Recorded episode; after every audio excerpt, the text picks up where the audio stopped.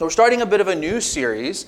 Tyler asked me to prepare something for when if he's going to be away or he would he would like me to teach. And I said, well, what would you like me to do? And he said, well, do something that's a little different. And so we, we talked and we, what we decided on doing, we're going to call this, I think, Lord of the Future.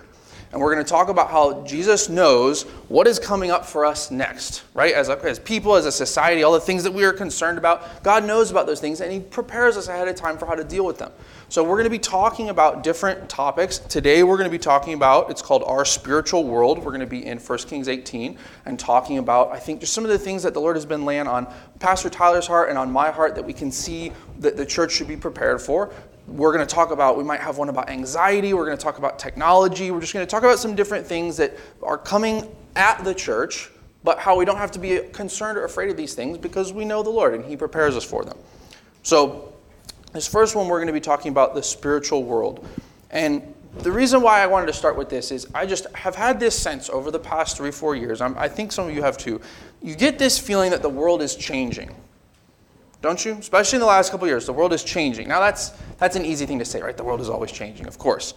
But for, for most of us, you know, we've grown up in a world for the last few hundred years, since the Enlightenment, really, in the past few hundred years, Western society that we all live in has been a rational, pretty atheistic, unspiritual place. We call it secularism, right? Is this this was a thing that we were all raised to understand and to be aware of, and, and in a sense to combat in the church, because secularism is opposed to the word, to the Bible, to the truth of, of God. Because it says that everything that you read in Scripture is either a fairy tale or just not very important, and it imposes other, you know, things as more important. It's been this fearsome enemy that that let's you know be fair. I don't want to beat up on the church. Sometimes we beat up on the church and we shouldn't. The church has warned people ever since the middle ages that secularism was going to be a problem. And the church has been a hospital for people who've been hurt by this really bad period of, of society and of the world. We have cared for people. We have explained to the culture and to society that this was not a, a, good thing. We've explained the truth to people. We've all, you know, sat there and got on YouTube and said, well, how do I talk to somebody who doesn't believe that God exists? And we've learned about these things.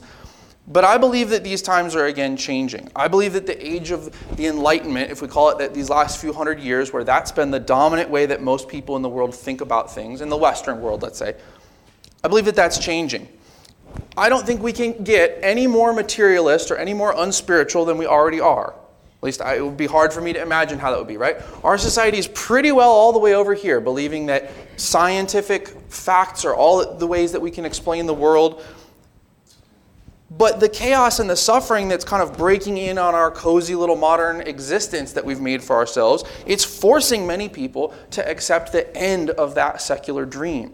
When all of a sudden this way of looking at the world can't provide the things that it's claimed to be able to provide for you, you start saying, well, this isn't obviously true. I'm not happy. I'm not fulfilled. I can't find the meaning of life outside of the spiritual, so you go looking in other places. The pendulum really has only one way to swing, and it, this happens throughout history, right? We get all this way, and then we're human beings, so we react and we go the other way.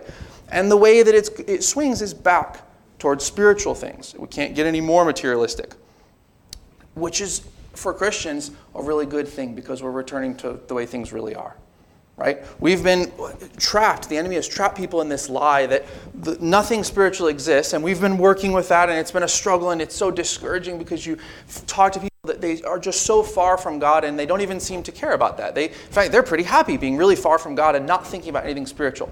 Well, buckle up because we're going to meet new people here pretty soon, and that's not the way they are. They're running back towards the spiritual really, really quickly. And God has prepared us to meet them there with the gospel, which we should be very, very excited about. So, how are we going to do that? Let's turn to 1 Kings 18. We're going to start in verse 20. And what I want to do is we're going to spend a little time in this passage. We're going to remind ourselves of the world that we truly live in, the real spiritual world that we live in. We're going to do a little bit of world building, I guess, if we can use that term. We're going to kind of cleanse our mind a little bit. Isn't that what Scripture does, right? The Bible says that it, it washes our, our minds and re educates us sometimes. We go out in the world, and so much of what we interact with, all these assumptions of the Enlightenment, and I'm using a historical term, right? That's that period after the Middle Ages where everybody said, you know what, all of this stuff is a fairy tale, and let's just talk about science, reason, and, and we kind of created a God out of the human mind and human reason. And that's all these assumptions that are just in the world everywhere we go. And sometimes we have to come back to Scripture and wash those out a little bit and remind ourselves of what's really true. And that's what this passage does for us. So, just to set the stage a little bit, this is Elijah, and he's confronting the prophets of Baal. Israel has been in this really difficult time where their king is leading them in, in worshiping false gods, and Elijah has been hiding out basically on the run from the king. And finally, he, God gives him this opportunity to have this spiritual showdown, essentially, with all these false prophets. And he takes that opportunity, he takes them up on, on this, and he kind of proposes this test for them, and that's what we're going to read about. So, starting in verse 20 in 1 Kings 18, it says So Ahab sent to all the people of Israel and gathered the prophets together at Mount Carmel. And Elijah came near to all the people and said, How long will you go limping between two different opinions? If the Lord is God, follow him. But if Baal, then follow him. And the people did not answer him a word. Then Elijah said to the people, I, even I only, am left a prophet of the Lord, but Baal's prophets are 450 men. Let two bulls be given to us. And let them choose one bull for themselves, and cut it in pieces, and lay it on the wood, but put no fire to it. And I will prepare the other bull, and lay it on the wood, and put no fire to it. And you call upon the name of your God, and I will call upon the name of the Lord and the God who answers by fire, he is God. And all the people answered, It is well spoken. Then Elijah said to the prophets of Baal, Choose for yourselves one bull and prepare it first, for you are many, and call upon the name of your God, but put no fire to it. So, Ahab has brought the people together, and this is going to be important because Elijah is the one who's kind of proposing this test, but Ahab and the prophets of Baal are participating in it willingly, and that's going to be important in a minute for us to remember. They come together at Mount Carmel for a showdown. And if you've ever been to Israel, usually Mount Carmel is part of your, your tour. It's this pretty crazy place. You stand up on top and you get this huge vista of this whole area. And what's, what we need to take away from this is people that are spiritually open, that believe that the spiritual world, and I'm, let's use that term vaguely, right? Because let's be honest, lots of people believe in the spiritual world. Doesn't mean they know God, doesn't mean they believe in the Bible, but lots of people are at least open to, yeah, uh, some God exists, some spiritual something, some good force in the universe, man, like it exists, right? Lots of people are open to that. Those people are going to give you blatant opportunities to glorify Jesus because they're very open to the possibility that these things exist, right? It can be a little harder sometimes with a hardcore materialist person for you to have real spiritual conversation because they just think it's all fake. And the Lord usually has to break through to their pride in a little bit of a different way. But like Ahab, like the prophets of Baal, these spiritual people give you these opportunities all the time. You have to take them.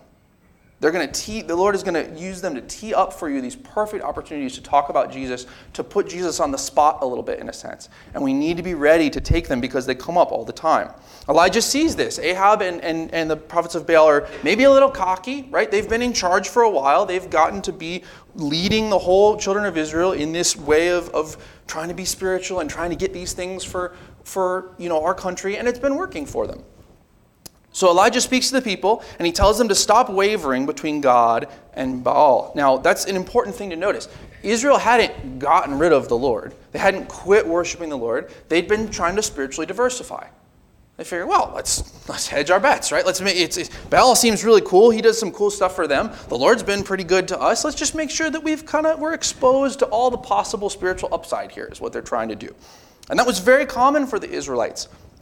They did this all the time. It was really common for the people in the place of what they lived. Everybody just had a little spiritual hodgepodge. I'll have some of this, I'll have some of that. And we need to be careful after many, many years of exposure to a materialist world, right? In a, in a materialist world, nobody cares if you do whatever religious thing you want to do because it's all fake anyway. So, sure, whatever. Uh, yeah, who cares, right? Oh, we live in a cosmopolitan society. So you, you do your thing, they do their thing. None of it's real, so none of it matters. And we can let this attitude creep into our hearts occasionally as well if we're not careful. This is why the phrase, my faith is very important to me, is one that I really don't like and I really struggle with. And if I ever hear it from people, I sometimes even gently push them on it. I say, no, no, my faith isn't very important to me. The Lord, He is God. There's a difference, right? If your faith is very important to you, then it slots right into your little nice shelf of spiritual, you know, personal tchotchkes faith is very important to me. My football team is very important to me. My, my political views and my country and all these things are very important to me. But, and, and that's what the children of Israel have been doing.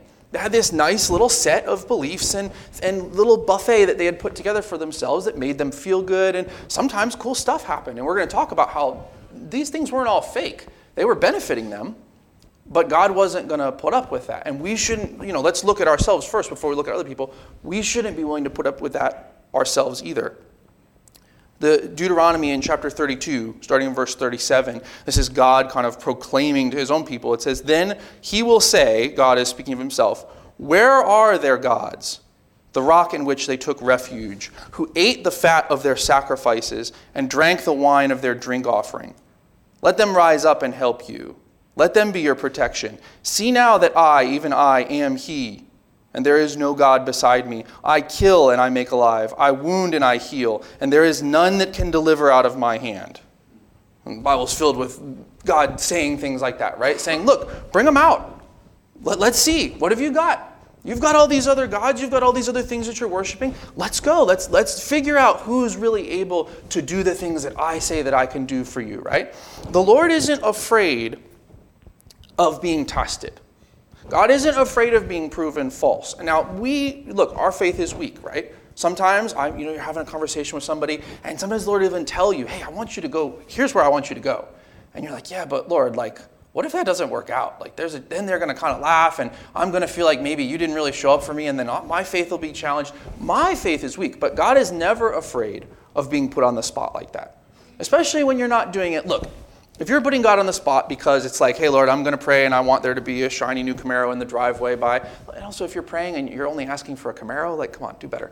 But uh, I'm going to pray and I'm going to ask for there to be, you know, I, I, want you to do this, and you, you test God, and, and, you know, like James, I think, would say, you're just testing God for your own self, right, for your own flesh. God is not excited about that. He's not glorified by that, so you shouldn't expect to receive anything.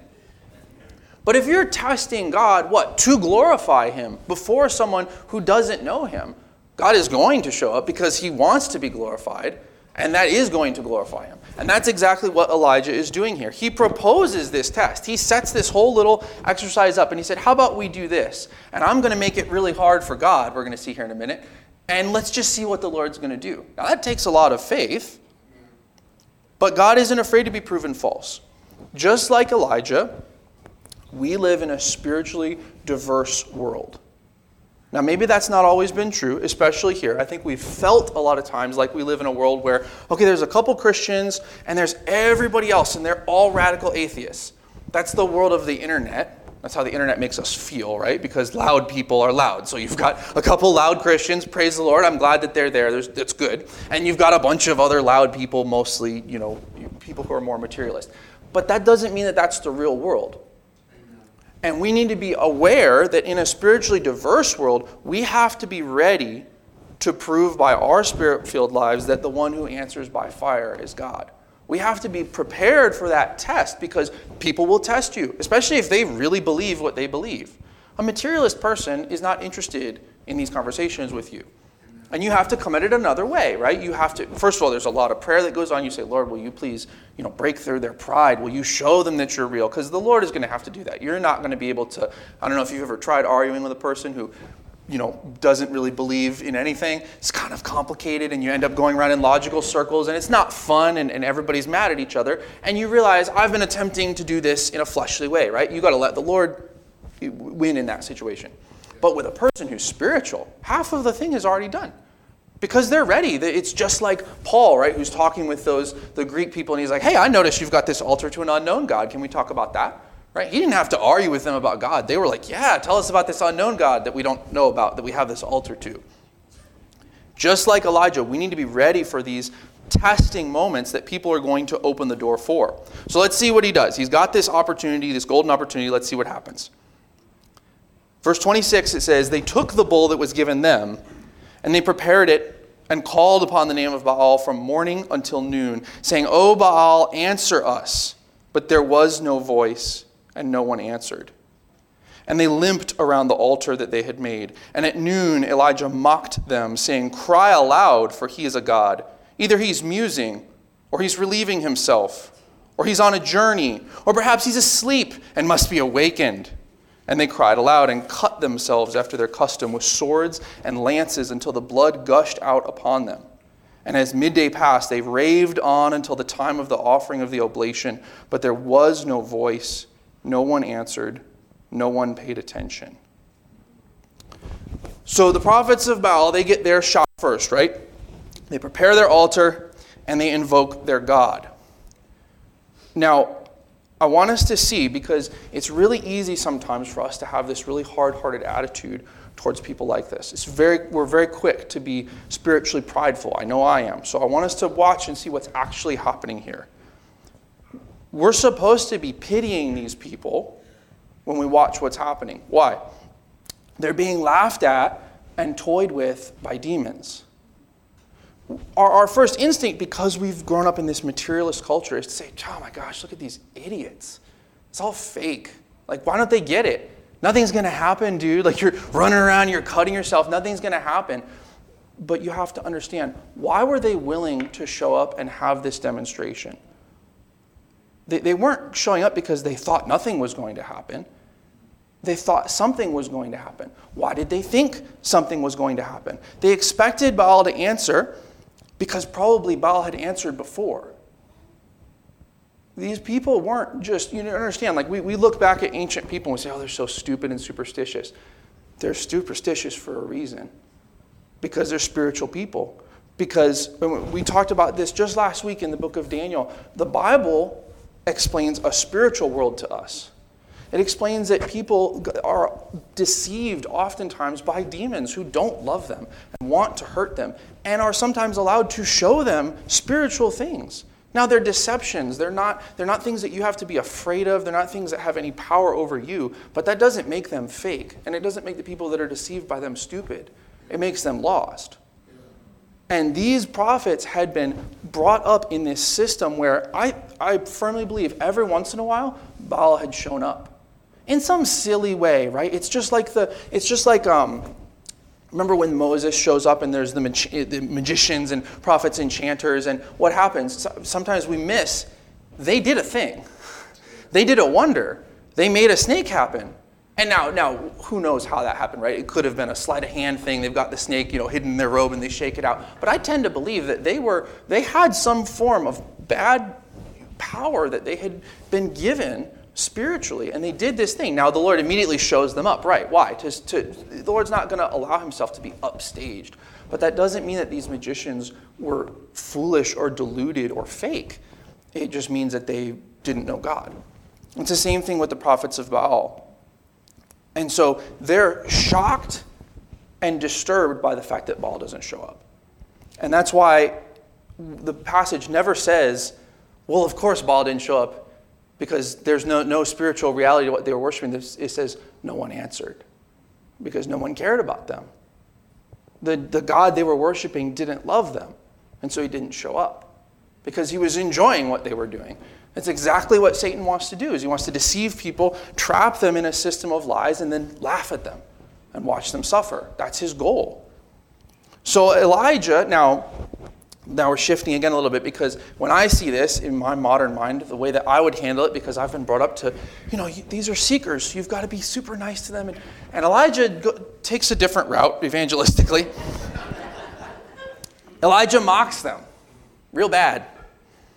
Um, and he says some things that if I didn't know they were in the Bible, I certainly wouldn't have written them down into the Bible. But that's the way Elijah chooses to take it. Why? Because having a sense of humor is okay, guys. I just want, it's really important because a lot of this stuff sometimes to us it can feel spooky and scary and really high stakes. And we have to remember that God wins.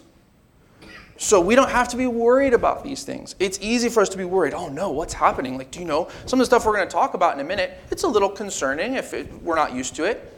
But we need to remember that the Lord is in charge. And so Elijah, who is not concerned, right? He's not sitting here wondering, oh, gee, I hope Baal doesn't really show up oh, gee, I, hope the Lord doesn't get, you know, upstaged here. He knows what's going to happen. He has faith.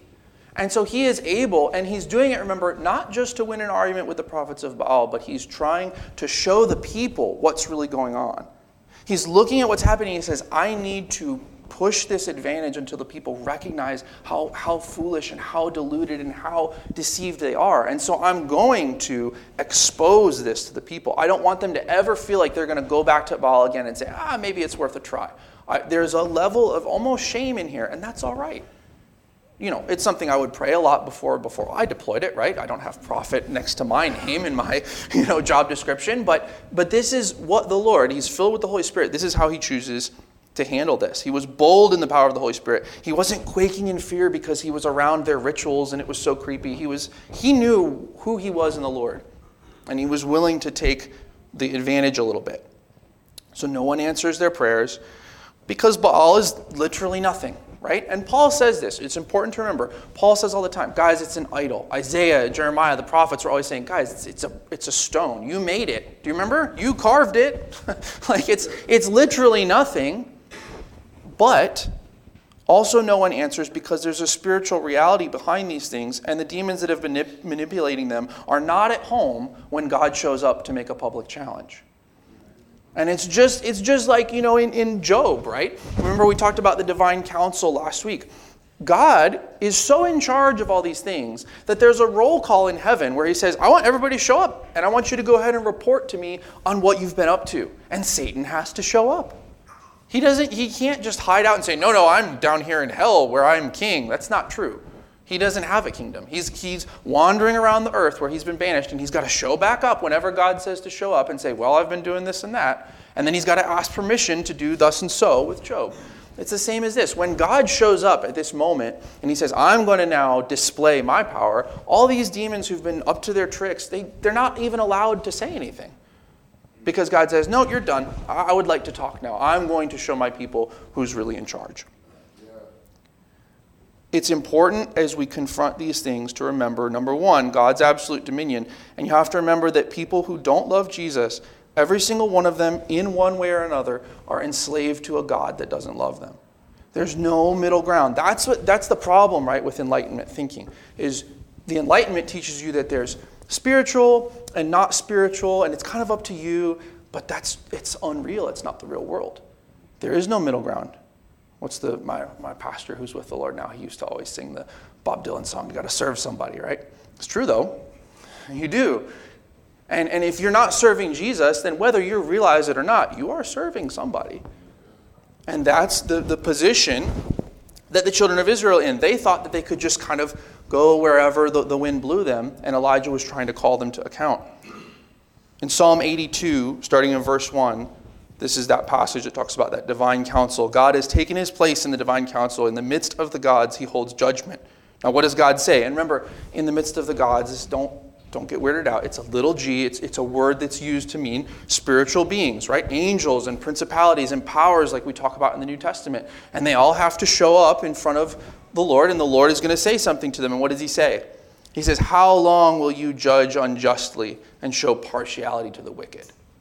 Right? And God punishes them for the, the ways that they hurt people on the earth. God has given them authority, remember we talked about in the book of Daniel. And then they've used that authority to deceive and to mislead and harm people. And God sees all that. And He steps in and says, No, you're not going to be able to do that anymore, like He does here.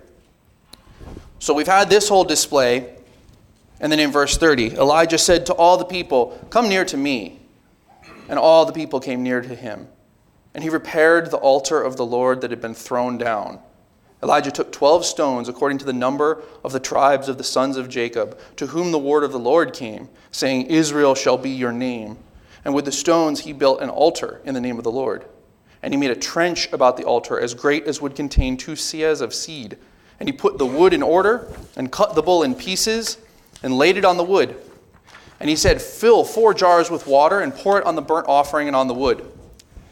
And he said, Do it a second time. And they did it a second time. And he said, Do it a third time. And they did it a third time. And the water ran around the altar and filled the trench also with water. And at the time of the offering of the oblation, Elijah the prophet came near and said, O Lord, God of Abraham, Isaac, and Israel, let it be known this day that you are God in Israel, and that I am your servant, and that I have done all these things at your word. Answer me, O Lord. Answer me that this people may know that you, O Lord, are God and that you have turned their hearts back. So Elijah does two things. He repairs the altar and he prepares the altar. You like that? I like that. Um, and he's insisting on proving God's supernatural power. And he does it by making it impossible for anything else to have happened, right? He's like, look, no tricks, right? I'm, I'm, the, the altar is pretty damp right now. I'm not just, you know, throwing some fire on it when you didn't see and then saying, hey, look at that, right? No. Either God shows up or nothing happened. And he's going out of his way to put God really at a disadvantage now. He's like, no, pour it three times. Like, we're going to see really whether God is going to answer by fire. He's insisting on it being supernatural. And the first thing that we see, and this is spiritualizing this slightly, but I, I think it's totally fair.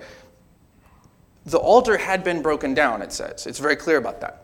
So he has to repair it first so that they can have this, so that they can show up, that they can worship God. When physical real personal encounters with God and you become rare, your heart strays and you limp between two opinions. Right? It was very easy for the people to start saying, well, I mean, I don't know if you've seen over there, he had this really big harvest, and I'm pretty sure that he does the whole thing with Baal and his altar, so I don't know, maybe we should try that out. That was really easy when it had been a while since they had shown up at the altar and prepared a burnt offering and feasted in the presence of the Lord and encountered the Lord, right? which they were supposed to do. Remember, we've spent all that time in the first part of the Bible reading over and over, and sometimes you get a little bit like, oh man, it's just like another burnt offering, another thing. Why is there all this list of things they were supposed to do? It's so that it would be regular. So you would always have these experiences before the Lord, so that you would never spend time away from the Lord where you could start thinking, I don't know, man, does the Lord even show up? If you were in at the tabernacle daily doing the sacrifices, seeing the pillar of cloud and the pillar of fire, you wouldn't have those, those questions in your mind. Altars are a place where we encounter God. And if we're going to minister to people who are living in a spiritual world, right, who understand that that's the world they live in, we have to be encountering God. You can't just bring your collection of good ideas or, well, Christianity is nice because it makes you nice. That really doesn't matter to a person who knows that the spiritual world is real because that's, that's nice and all, but I can take it or leave it. That's not God answering by fire. But when you've encountered God, then you can go to these people and you can say, hey, last time I was in God's presence, I was answered by fire. Does that sound good to you? Do you want, you want to check that out, right? I, can, I know the person of whom I'm speaking. I haven't just read about him, I have encountered him. We, I know him personally. Like it says of Moses, we speak face to face, right? So, Elijah was willing to behave in strange and illogical ways to demonstrate the power of God, right? I, I think right before God showed up in fire, Elijah looked pretty stupid. Because he's doing, people are like, you want us to do what? It's an altar, dude. Like we light it on fire. We don't do, and he's like, no, no, do it, pour the water, right? I think right before the Lord demonstrated that he was powerful, Elijah was like, okay, Lord, like I've done all this stuff. Please, would you know, show up because otherwise, this is a really kind of silly demonstration I've made. And we have to be willing to let go of our insistence on always being respectable and logical and sensical to everybody if we're going to see the Lord respond in the same way. If you've ever been used by the Lord in a miraculous way or even just a supernatural way, you know that you, you have to be willing to let go of looking super put together and normal and respectable and, and uh, Western to everybody because sometimes that's emotional. Or sometimes it's different than what you're expecting is going to happen. Or sometimes you're out on a limb a little bit and you're asking the Lord to show up because you're not going to be able to do it all yourself. And you have to be willing to go there if you want to see the Lord respond in this way. There's been a temptation for us a lot of times when we're speaking to people who are very materialistic that we try and match their worldview in, in order to just kind of tip them over into the kingdom of God, right? Look, we're just like you. Christianity is super logical and rational, and, and it makes so much sense. And, and you, you just kind of have to be a Christian because, look, I've got all these proofs and all this stuff, right? Now, I'm not speaking against any of those things. I think apologetics is very important. I think you should know what you believe. But again, to spiritual people, Christianity is super normal and rational and logical and not at all emotional or supernatural at all. Um, that's not really very impressive because their religion is not those things. It is irrational and it is supernatural in some way, even though they're being deceived. And so you coming and saying, hey, why don't you be a Christian? Nothing exciting ever happens. And you can't even really ever tell if God's real because we don't really know and we don't ask Him. Why would they want to follow you to that? I don't want to come to that church service. we have encounter service tonight. That's what I want to come to. Why? Because I want to encounter God. And we have to be, first of all, we have to be doing that, right? There are times when I don't want to encounter God. And I know it, and I have to apologize to the Lord and say, No, Lord, I'm going to show up on Sunday even though I don't feel like I want to have that encounter with you. So we have to be having that encounter, but we also have to be willing to invite people to that place, which is risky for us because we're always concerned in the back of our mind, but what if he doesn't show up this time? Right? Because he's a person. You can't just snap your fingers and make it happen. You're asking every time. Eli- Elijah's asking. He's the prophet, right?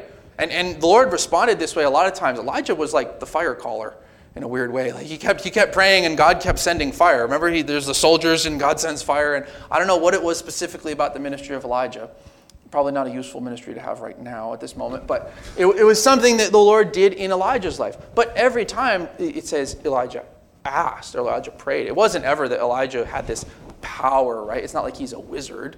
He's, he's a prophet. He's praying. He has this relationship with the Lord. You're always reliant on the Lord. It's biblically normal to expect God to respond in a powerful and supernatural way to your prayers, Christian you have to stop listening to people who want to tell you that that's biblically abnormal or you shouldn't be asking. And I love some of those people. Some of them are my good friends. And I'm sorry if they listen to this, but I love you. But that's wrong. It's biblically normal. And what I mean by normal is I mean it's throughout the Bible. Old Testament, New Testament doesn't matter. Especially if you're encountering spiritual resistance to the gospel. That's especially where you see it happen. Look at uh, the book of Acts, in book of Acts in 16. Yeah, we've got time. As there, it says, as we were going to the place of prayer, Acts 16, verse 16, we were met by a slave girl who had a spirit of divination and brought her owners much gain by fortune telling. She followed Paul and us, crying out, These men are servants of the Most High God who proclaim to you the way of salvation. Remember, spiritual people give you pretty big opportunities. I'm not sure I've ever had an evangelistic opportunity as wide open as a demon possessed person yelling, This dude knows God. I mean, what are you going to do? Walk away and be like, oh, I don't want to talk about that. It's like, come on. The Lord's, it's like T-ball now. The Lord's like, here, do you want to, would you like to do, have this conversation? And of course, Paul takes that opportunity, right? Um, it says, These men are servants of the Most High God. They proclaim to you the way of salvation. And this she kept doing for many days. Paul, having become greatly annoyed, turned and said to the Spirit, I command you in the name of Jesus Christ to come out of her. And it came out that very hour. And then they got beaten and crazy stuff happened. It's, it doesn't always go super good for you. But spiritually, it went well. This, this person was delivered, right? And, and notice that this is the two things happen. This is the response that the enemy has when you go out with the gospel, you should expect this kind of resistance. And it might not always be this flashy, it might not always be this obvious. It doesn't mean it's any less spiritual. It doesn't mean you won't be having that conversation with that person. You're just to the place where, like, you, you've had this before. I, I know you have. I'm thinking of individual conversations. You're just to the place where it seems like the Lord's opening their heart and they're finally talking to you about stuff, and then just suddenly you watch their whole face change. And everything shuts down, and now we're talking about something else, and you're like, what happened? We were almost there. We live in a spiritual world, guys. Those are not just like accidents. The enemy hates it when you evangelize. So, of course, he's going to do absolutely everything. The kids are going to cry. Something in our house, something that contains liquid is going to explode. That's just how it's going to happen, right? Something's going to happen. And, and, is everything like that that happens spiritual? No, but probably more than we think in 2020's modernist America is probably a little more spiritual than we think. So Elijah's done all of his stuff. He's shown up, he's put himself out there. And let's see what the Lord's going to do.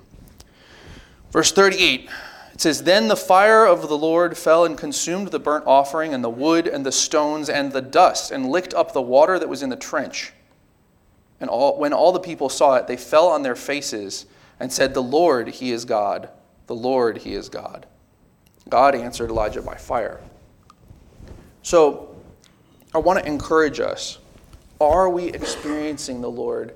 Maybe not in this way, but are we experiencing the Lord in a way that to you, in your heart, you know, I have encountered the Lord? And we know the difference, right? There's been times where we've, I've had, you can remember the place, right? I was sitting there on the front porch and this happened. I, I heard the Lord. I spoke to the Lord, right? And those are wonderful times. And it might not be every day, but is it happening for us? Because I want to assure you that there's a growing throng of people who are having real spiritual experiences in deceptive bondage. They're not fake.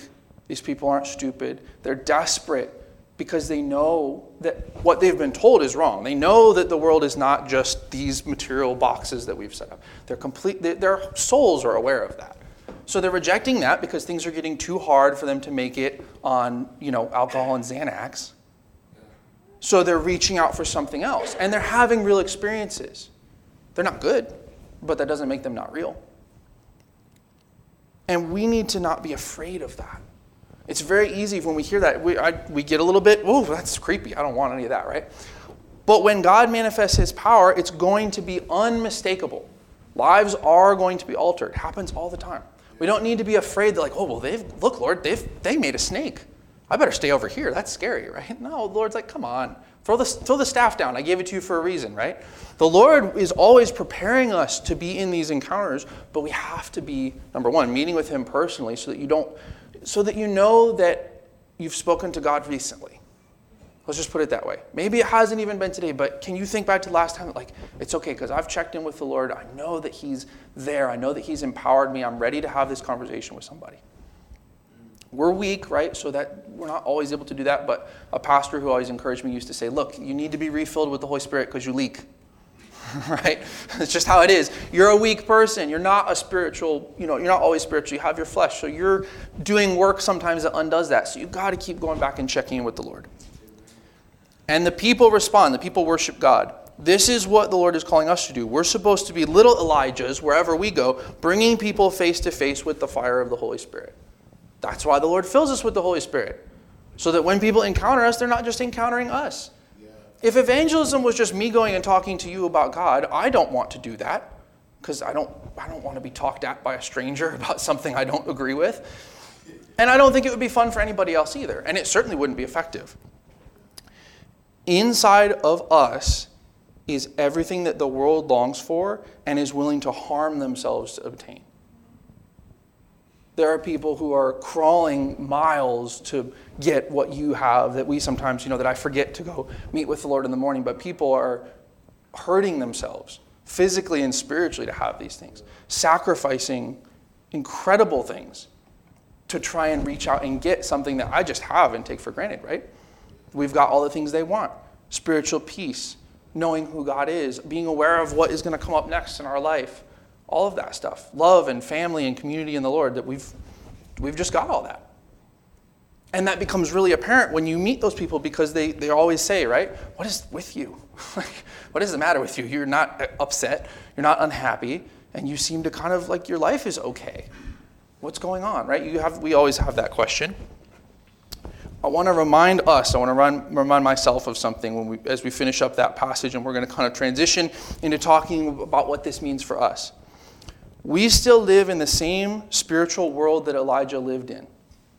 There is no difference between our world and the world of the Old Testament. Actually, that's not true. There's a couple differences. The difference is the death, burial, and resurrection of Jesus Christ, and the unleashing of the indwelling power of the Holy Spirit in those who believe. So that's different, right? What Elijah was doing was very unique. Why? Because he was the only person, probably in Israel at that time, that the Holy Spirit was using that way. Remember, the Holy Spirit it says it would fall on Samson, and then for once, Samson would get it right and do something really cool, right? And then the Holy Spirit would leave Samson, and he would mess up, and then it would there would be a new judge, and that was the one person that was filled with the Holy Spirit. That's not so today. Yeah. We've got lots of people in here that are able to do the same things that Elijah was able to do. Now, right after the verse that you know I stopped reading for a reason. The next verse is that he goes and he kills a bunch of prophets, right? That's not how we interact with this right now, right? Because the judges, the prophets, they were they had a civic role as well. They were the judge, jury, and executioner of God's law. We don't live in that civic world today. But we've made the mistake of thinking that because the legal system has changed, somehow the rest of the spiritual world has changed. It's not apparent from Scripture. That's not what, the, and, and it's just like when people say, oh, well, you know, you can't expect God to intervene miraculously anymore. I say, that's cool. Where's the chapter and verse? And people say the same thing about the spiritual world. Well, And, and I have said these things. I have struggled with this for many years. Well, you know, you, you expect to see that out there in those primitive places, which is really kind of a messed up thing to say when you think about it. In those other places of the world, you, but not in America. We're too nice. Why? Show me, show me the verse in Scripture that says that these things have stopped. Because it happens all through Acts. It's expected to happen all through the New Testament. Where was it supposed to stop w- with America? Doesn't make a whole lot of sense to me. Now, maybe it's gone underground a little bit for a very brief period of historical time, but I don't think that that's continuing either. The Bible explains how our universe functions. It's not a story that's set like, you know, a long time ago in a galaxy far, far away. It's really easy for us to get in that mindset, right? You know, you know something that's really helpful? This is a practical point. Go get yourself a parallel timeline of the Bible, which is going to show you, it'll say, hey, this is happening in Scripture, and at the same time, this is what's happening in ancient history. It'll blow your mind. David is doing this over here, and this is the same time when the, the Greeks and the Trojan War is happening. And you're like, that happened at the same time, right? It helps you to tie it back to the real world. I always used to have this idea that the Old Testament happened and then everything else happened. But that's not how it works. And it reminds you hey, this is a real thing happening in a real place, describing a real universe that I also live in. And that's really important. In our state, in our towns, in our communities, we're surrounded by people who are in bondage to similar darkness. If, it's very difficult to get polling, I don't like polling numbers anyway. It's very difficult to know exactly, but as of 2014, it was thought that there are more Americans who identify as practicing witches than there are members of mainline Presbyterianism, defined as the PCUSA. So they, they think there's about 1.5 million witches, meaning people who in some form practice consider themselves a practitioner of witchcraft. And those numbers have exploded since 2020, by the way. That's way old. 2020 was a, a watershed for all of this stuff.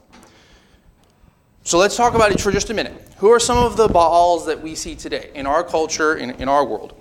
I've got three different things that I want us to talk about, and you're going to notice we're going to talk about them briefly, and I have no pictures for a reason. Three places, dark places that the enemy is trying to use to deceive people and hurt people today. Number one is witchcraft. You'll see a lot of words used for this Wicca or Wiccan, uh, Satanism of various kinds. Psychedelics fall under this. Yes, they do. Um, and so these are areas where it's, it's typically people who they've seen some kind of destruction of control in their life. They've lost control in some way. This is why this stuff all spiked in the 2020s, by the way, is lockdown happened, there was a virus going on, there was all these reminders of people's mortality, and they felt very out of control. And so all this anxiety drives them to seek peace and control in the spiritual world. And they get promised power and love and, and all these things, and then they're mocked and disturbed and, and cruelly hurt uh, by this. The center, they think like the mecca of all this in the United States is Asheville, North Carolina, by the way, which is kind of funny. Um, so it's not like, don't think, oh yeah, in San Francisco. No, like here. Like if you go to Books a Million, there's as much shelf space devoted to tarot and, and stuff like that as there is to Bibles. And that's because people are hurt and lost and anxious and afraid, and this stuff promises them some way of connecting with a spiritual world that they know exists. And of course, it's dangerous to them and, and hurtful, and we need to be ready to have conversations with them about it. Number two is spiritualism. And this is like a super vague thing. It's almost like the 1800s kind of coming back again. It's things like vitalism, esoteric conspiracy theories, all the miscellaneous new age stuff. Vitalism, by the way, is it's kind of like an internet trend of people who recognize that living as a modern person is really bad for you. And so they're realizing that they need to be spiritual in some way, but they've rejected you know, normal stuff. So they want to borrow a lot from Christian ideas, Christian thought, Christian tradition, or Western ideas and thought and tradition, but without, you know, actually submitting themselves to Jesus Christ.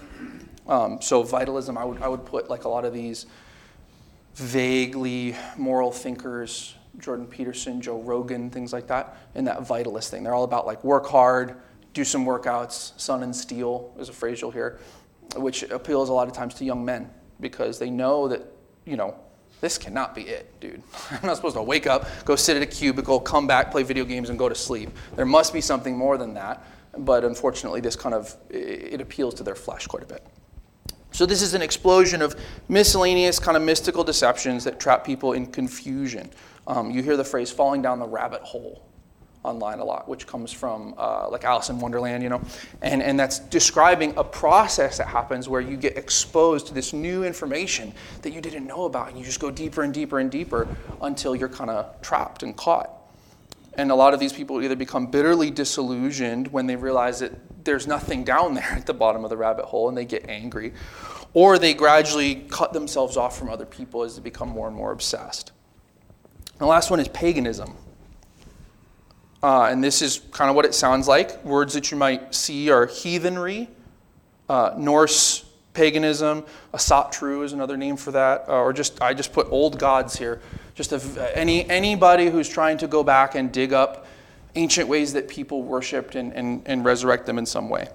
There are um, young people in Arlington Cemetery who will be buried beneath heathen symbols, believing that they entered Valhalla when they died in battle the, the Mjolnir, the, the Thor's hammer, is, a, is now an accepted military burial symbol that they'll put over your gravestone, just like a, a cross or a Star of David. Because there's enough young men, typically young men in the service, who are afraid, don't know what's going to happen after they die. And this appeals to them because Thor promises you that you're going to be strong. This used to happen in the early church too, is they, they wanted to unite Thor with Jesus. So they became Arian Christians who believed that Jesus was like a superhero. He wasn't really God, he was just like super, super cool. And they just kind of pasted Jesus over Thor and said, ah, close enough, we like that. It all just comes back around. And so there's a lot of young people who seek out these things because it promises them, typically very young guys who feel very not powerful. And it promises them power, it promises them protection, and all these things. Family is a word that gets used a lot. This is also something that's present in the prisons, by the way, when you select why you're going in as a religious volunteer. They'll say, Oh, well, what religion? And I expected there to be like five old mainline denominations, and they said, Heathenry, Norse mysticism, Asatru, uh, you know, which are all basically forms of white supremacy at the end of the day. They usually go right together. Um, you know, 17 different forms of Muslim Brotherhood stuff, and all these different options which are going in and out of the prisons and offering these guys who ultimately feel disempowered and unable to control their lives some form of spiritual connection and power. These last ones, the pagan type stuff, is tends to be the most violently anti-Christian. They tend to be consciously trying to select something that is opposed to the gospel, especially the Norse stuff, because they feel that we came in and won, which we did.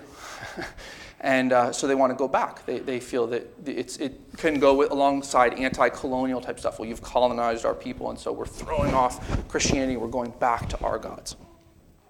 Um, and they're usually the most consciously spiritual. In all of these categories, there's plenty of people who are doing what us young kids would call LARPing, meaning they're just playing around. They don't know what, the, what they're doing has real effects, and they're just, it's just a, a fad or, or, or a, a phase for them or something that they're doing for fun. So that can be in all these things, right? Everybody that you see that posts on their Instagram that they're a witch, it doesn't mean anything. For a lot of people, it's just a it's a personality trait, honestly, like just a thing that they do alongside the other things they do. But especially in the paganism stuff, these people tend to believe, and they're seeking usually what they haven't found elsewhere. I was doing some reading that says that, especially for a lot of these young men, they, they tend to be people who've come in and out of the church and felt that they found nothing, and so now they're going somewhere else.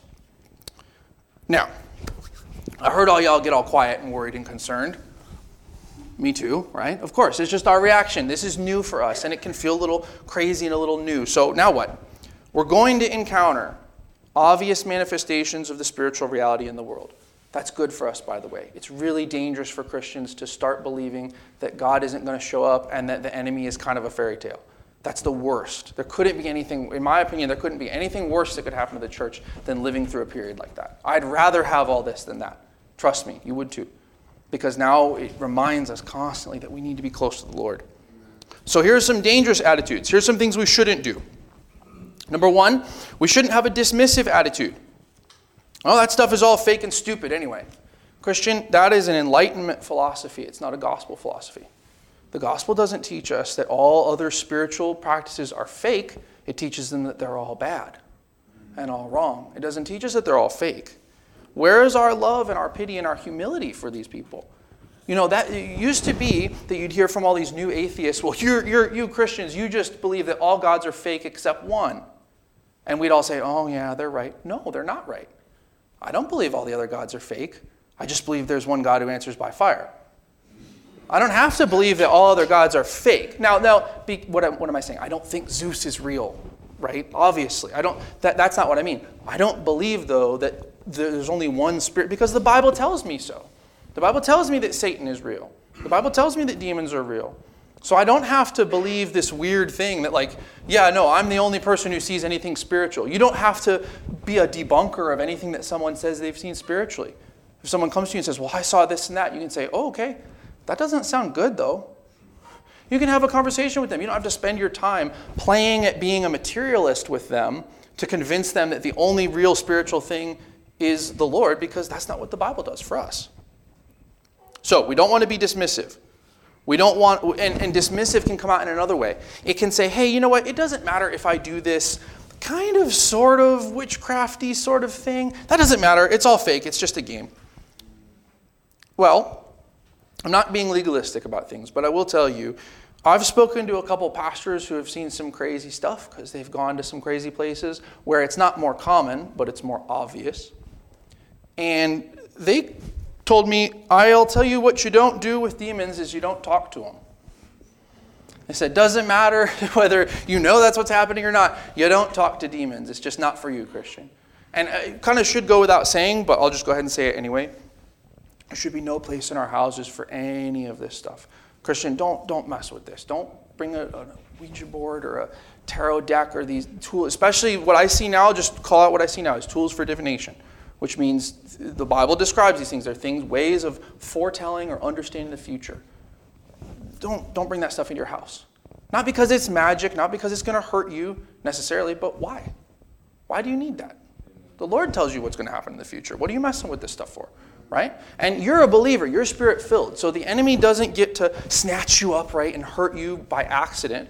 But don't do anything on purpose that's playing around with that stuff. Don't, don't be so dismissive to imagine that the spiritual world isn't real.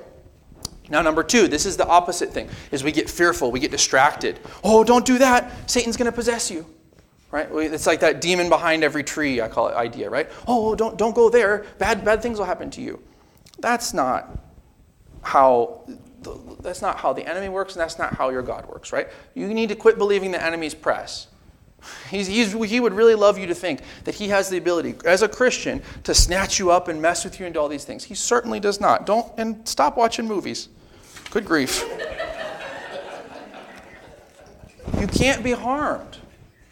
Now you can be messed with. You can have a bad night. I've had a couple of those, right? But he cannot hurt you. So don't be don't be telling other people, oh, don't go over there to talk to them. They'll get you. No, they won't. And also, by the way, when you go over there and talk to them, they're super sad and shy and lonely. They would love to talk to you. They are not scary. Yeah. Like people who seek this stuff out are not scary people. Yeah. If you're a scary person, why would you feel like you needed to go commune with some weird thing that would make you powerful? These are not scary people. They'll, they'll love to talk to you about the thing they're into. Trust me, they're super lonely and no one else in their life wants to talk to them about it. So they would love to talk to you about what they're into. Go talk to them. They can't hurt you. Right? And then also don't do the legalism thing. Oh, well, you shouldn't do that or listen to that or play that game or do that thing. It's, it's a door to hell. No, guys, there's a real door to hell. Don't, don't cry wolf. Because what you do is you start to educate people that, you know, that's stupid and fake, and they don't know what they're talking about. And pretty soon, they're not willing to listen to any rebuke, even when you're talking about something that is clearly biblically forbidden for Christians. Let's save the forbidding for things that Jesus forbids, right? There's plenty of real stuff we need to be aware of. We don't need, you know, Jesus doesn't have favorite music, guys. Or, I'm sorry, Satan doesn't have favorite music. It's okay. there might be styles of music that you don't like, but there, it's not, as a Christian, he, he's not able to grab hold of you using sound, right? There are ways that the enemy works, but that's not one that we see in the Bible. So it's all right, let's not cry wolf. Last one that we need to be aware of is fascinated. I need to do a lot of research about this so I can always have an answer. You know, I went back and I read that passage and it says, always have an answer for the hope that lies in you. It doesn't say that you've got to go out and research, always have an answer for their stuff. It says you just need to know about what you know right? That's very important if you have a desire or a passion for these people because that can be co opted sometimes by the enemy to get you into places you shouldn't be. If you have a need for real information, use trusted secondary sources. That's what I did. I don't, I don't go digging up this stuff on the internet. I stay away from that. I'm not going to go reading their stuff. Why would I do that? There's, uh, I would recommend allthingsallpeople.org. Allthingsallpeople.org. Awesome people. The guy speaks sometimes at Calvary Chapels, and he goes and does this research, talks to people, and then he explains it to you, not in a way of to make fun of people, but in a way to help you be prepared to talk to them about Jesus. It's a super, super helpful resource. He did a, a, whole podcast about Wiccan stuff, and they went into these places in Asheville and we're having discussions with people, explaining to you things that you need to know. It's very, very helpful, and it doesn't fill you up with a lot of scary ideas. It just helps you to have compassion on these people, to pray for them, and to talk to them. 2 Corinthians 10 3 through 4 says, Though we walk in the flesh, we are not waging war according to the flesh.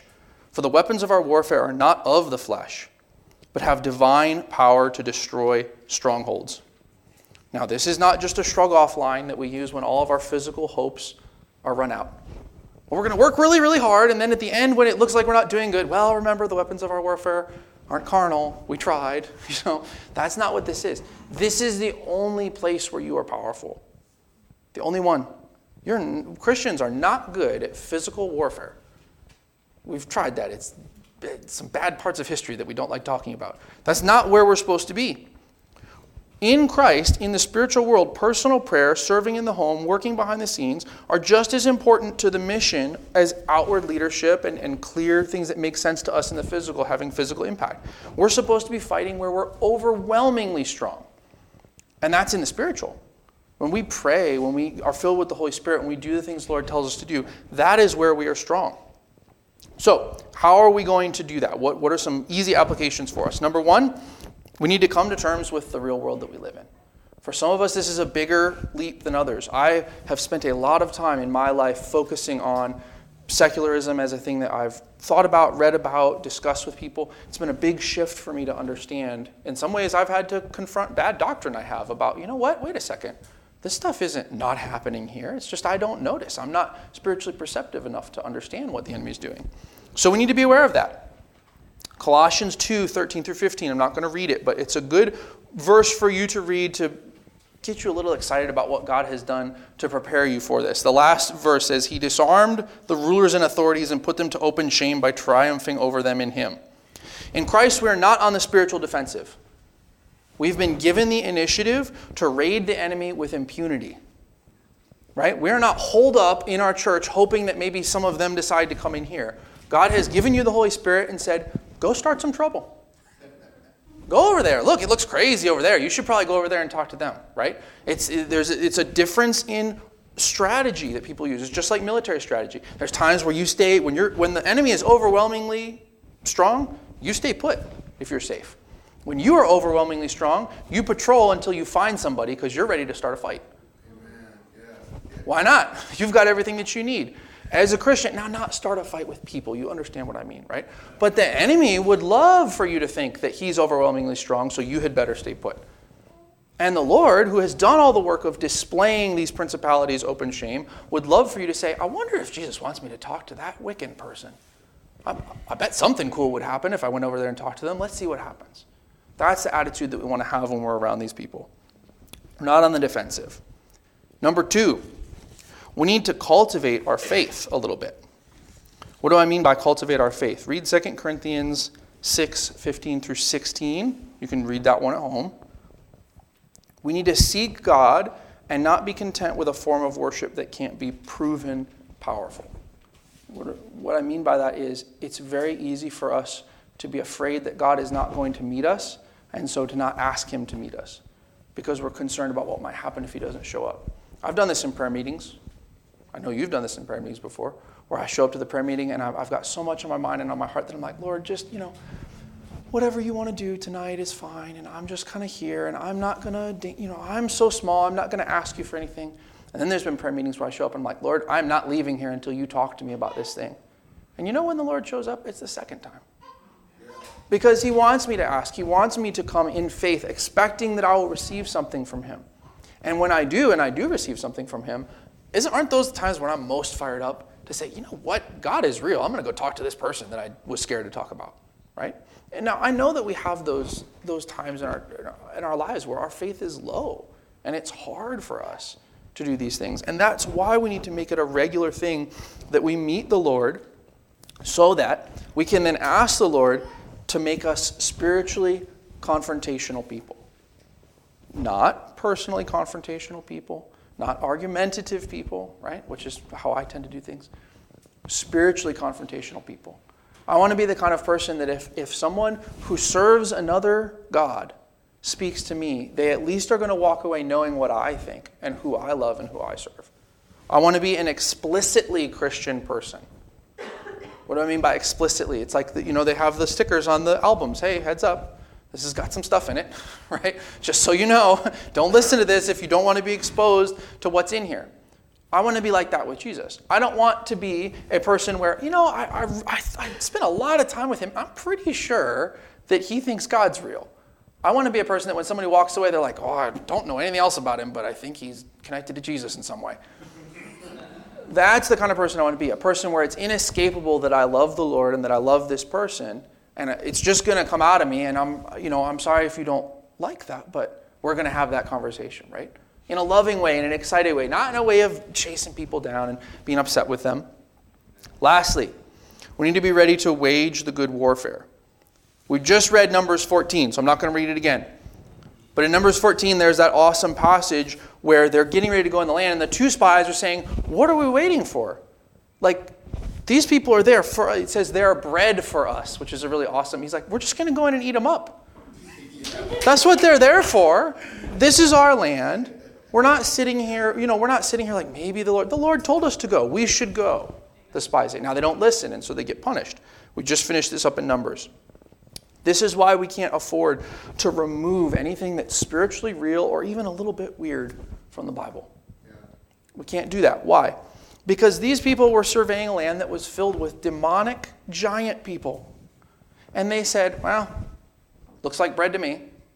Doesn't scare the Lord, so it's not going to scare me.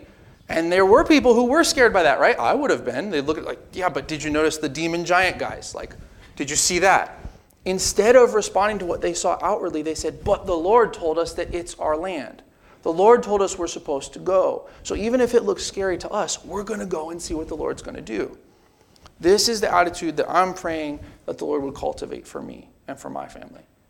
That instead of thinking defensively, instead of sitting here and saying, okay, how can I not die tomorrow with Jesus? How can I protect myself so that nothing bad happens? I start thinking, how much trouble could I get in? If I went over there and we talked to those people, how many people could get saved if we just showed up there and talked to them? Right? That's the attitude that I want to have. And that attitude can only come when I'm strong in the Lord and the power of His Spirit, not when I'm strong in myself, right? Because I've done one of those before, or two, or ten, where I say, How many people could I argue with masterfully for the cause of Christ? And then I go and embarrass myself, and the Lord's not glorified. So it can't be in my flesh. But there's also a fleshly response to these things, which is fear. And that's also not of the Lord. To see these things come back, and I don't, I don't believe that that's going away.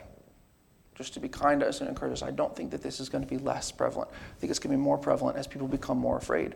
So to see these things happen and to respond with, well, I, you know, I guess they're just going to have to come in here first. I don't know that that's how the Lord wants us to respond. All that spiritual armor, right, that's all listed is not just for polishing, right? It's for us to go get some dents in it. So let's. I, this is a thing that I want us to pray about. Come to prayer tonight if this is something that the Lord's laying on your heart, and we'll pray together about what would the how would the Lord be sending us out spiritually, just like Elijah, to call some people to say, "Hey, let's talk about let's talk about God. Let's talk about you know who is who is powerful and who's able to show up in your life, and let me tell you some stories about what God's done in my life."